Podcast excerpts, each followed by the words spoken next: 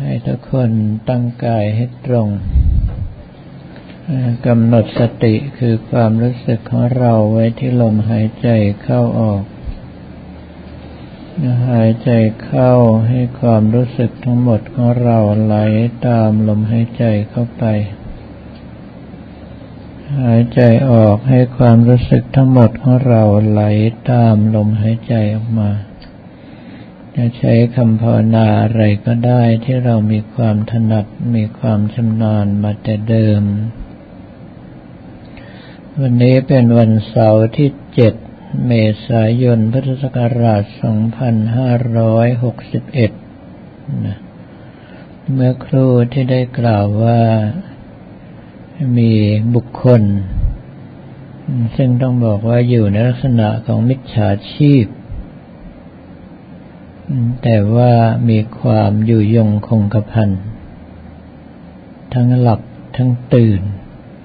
ไม่มีใครสามารถยิงออกได้ ถ้าหากว่าพวกเราสงสัยว่าทำไมถึงเป็นเช่นนั้น อาตมาเคยคุยกับเสือปล้นเก่าท่านหนึ่ง ซึ่งก็มีประสบการณ์เรื่องของการอยู่ยงคงกระพันเช่นนี้ คือเสือวง ถามบอกว่าลุง ลุงทำอย่างไรถึงเหนียว เสือวงบอกว่า ไอ้หนู ว่างเมื่อไรต้องภาวนาทันที ถามต่อไปว่า ทำไมลุงถึงต้องภาวนาขนาดนั้นด้วย เสือวงบอกว่าพลตะเวนจะตามมาถึงเมื่อไหร่ก็ไม่รู้ ถ้าเราเผลอโดนเขาแอบยิงก็ตายฟรี เพราะฉะนั้นว่างเมื่อไหร่ต้องรีบภาวนา สร้างกำลังใจของเราให้ดีไว้ เมื่อถึงเวลาจะได้ป้องกันตัวเองได้รักษาตัวเองได้ นั่นคือการปฏิบัติของบุคคลที่ได้ชื่อว่าเป็นเสือปล้น เป็นมิจฉาชีพ เป็นผู้กระทำผิดทั้งกฎหมายและศีลธรรม แล้วถามว่าทำไมถึงอยู่ยงคงกระพันได้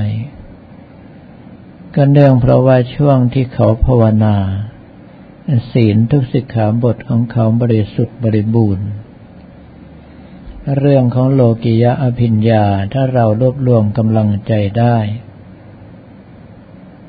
ก็สามารถที่จะเข้าถึงสิ่งทั้งหลายเหล่านี้ได้ง่าย เมื่อได้ฟังดังนี้แล้วเพื่อเราทั้งหลายที่เป็นผู้ถือศีลปฏิบัติธรรม จะเห็นได้ว่า จากคำตอบของเสวงที่ว่ามาว่าว่างเมื่อไรต้องภาวนา เราทำอย่างเขาได้หรือไม่ ถ้าหากว่าทำไม่ได้ก็ไม่ต้องสงสัยเลยว่าทำไมการปฏิบัติของเราถึงไม่ก้าวหน้า แต่ขณะเดียวกันถ้าทำได้แล้วการปฏิบัติก็ไม่ก้าวหน้า ก็ขึ้นอยู่กับสองประการ คือหนึ่งเราทำเกิน สองเราทำขาด การทำเกินในพุทธศาสนานั้นตัวอย่างมีท่านเดียวคือพระโสนโกลิวิสเถระ เดินจงกรมจนเท้าแตกเท้าแตกเดินต่อไม่ได้ก็ใช้วิธีคลานไป เมื่อคลานจงกรมจนหัวเข่าแตกฝ่ามือแตกไปต่อไม่ได้ก็นอนลงกับพื้น และเอาคางเกาะพื้นค่อยๆดึงตัวเองไป นั่นคือบุคคลเดียวที่ทำความเพียรเกินเพื่อเราทั้งหลายแปลว่าทำความเพียรไม่พอคือทำขาด ถ้าถามว่าทำเท่าไหร่ ถึงจะเพียงพอ ก็ต้องเอาคำพูดของหลวงพ่อวัดท่าสุงที่บอกว่าต้องส่งอารมณ์ให้ได้ทุกวินาที อย่าให้ความดีคลาดไปจากใจ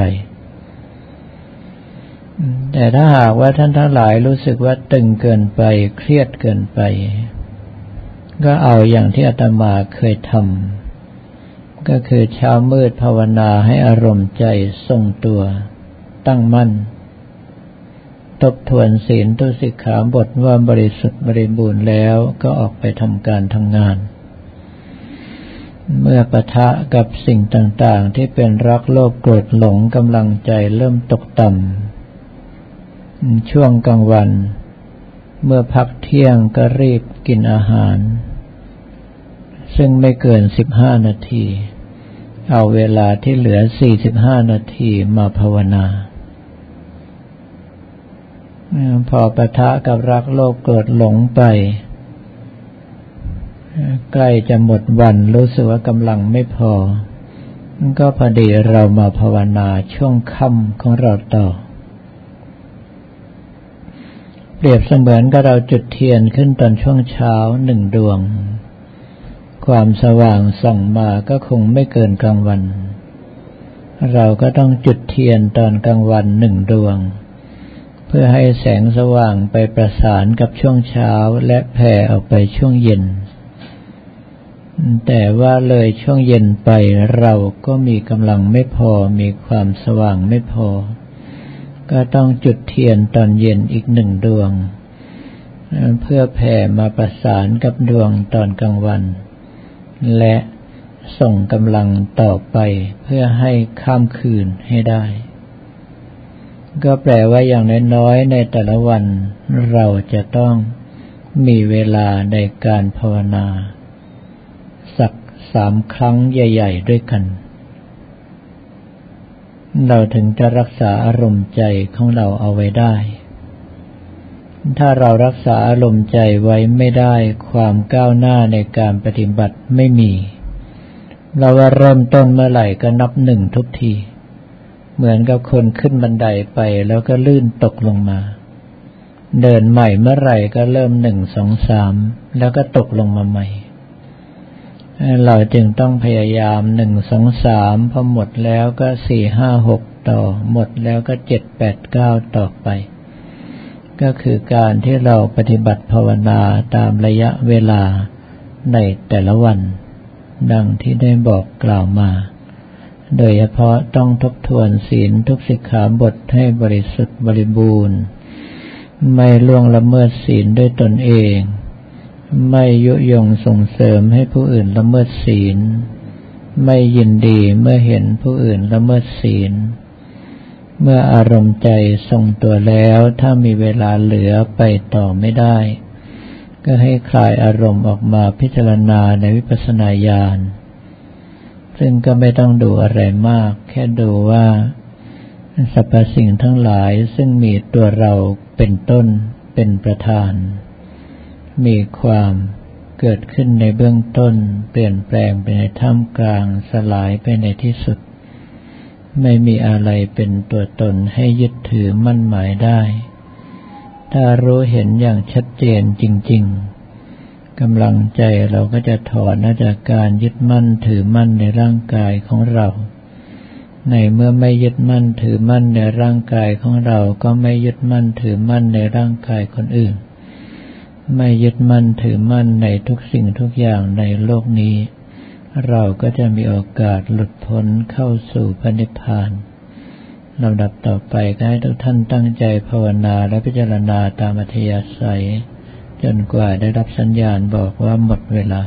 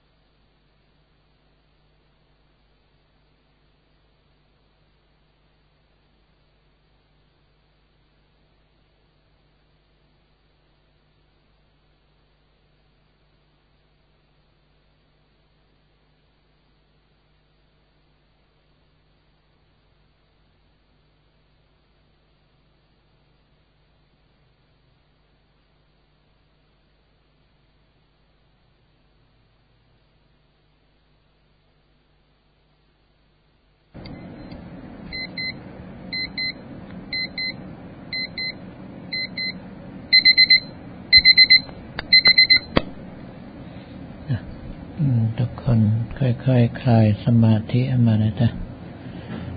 รักษาความรู้สึกส่วนหนึ่งของเราไว้กับการภาวนาหรือภาพพระของเรา ความรู้สึกส่วนใหญ่ใช้ในการอุทิศส่วนกุศลกันต่อไป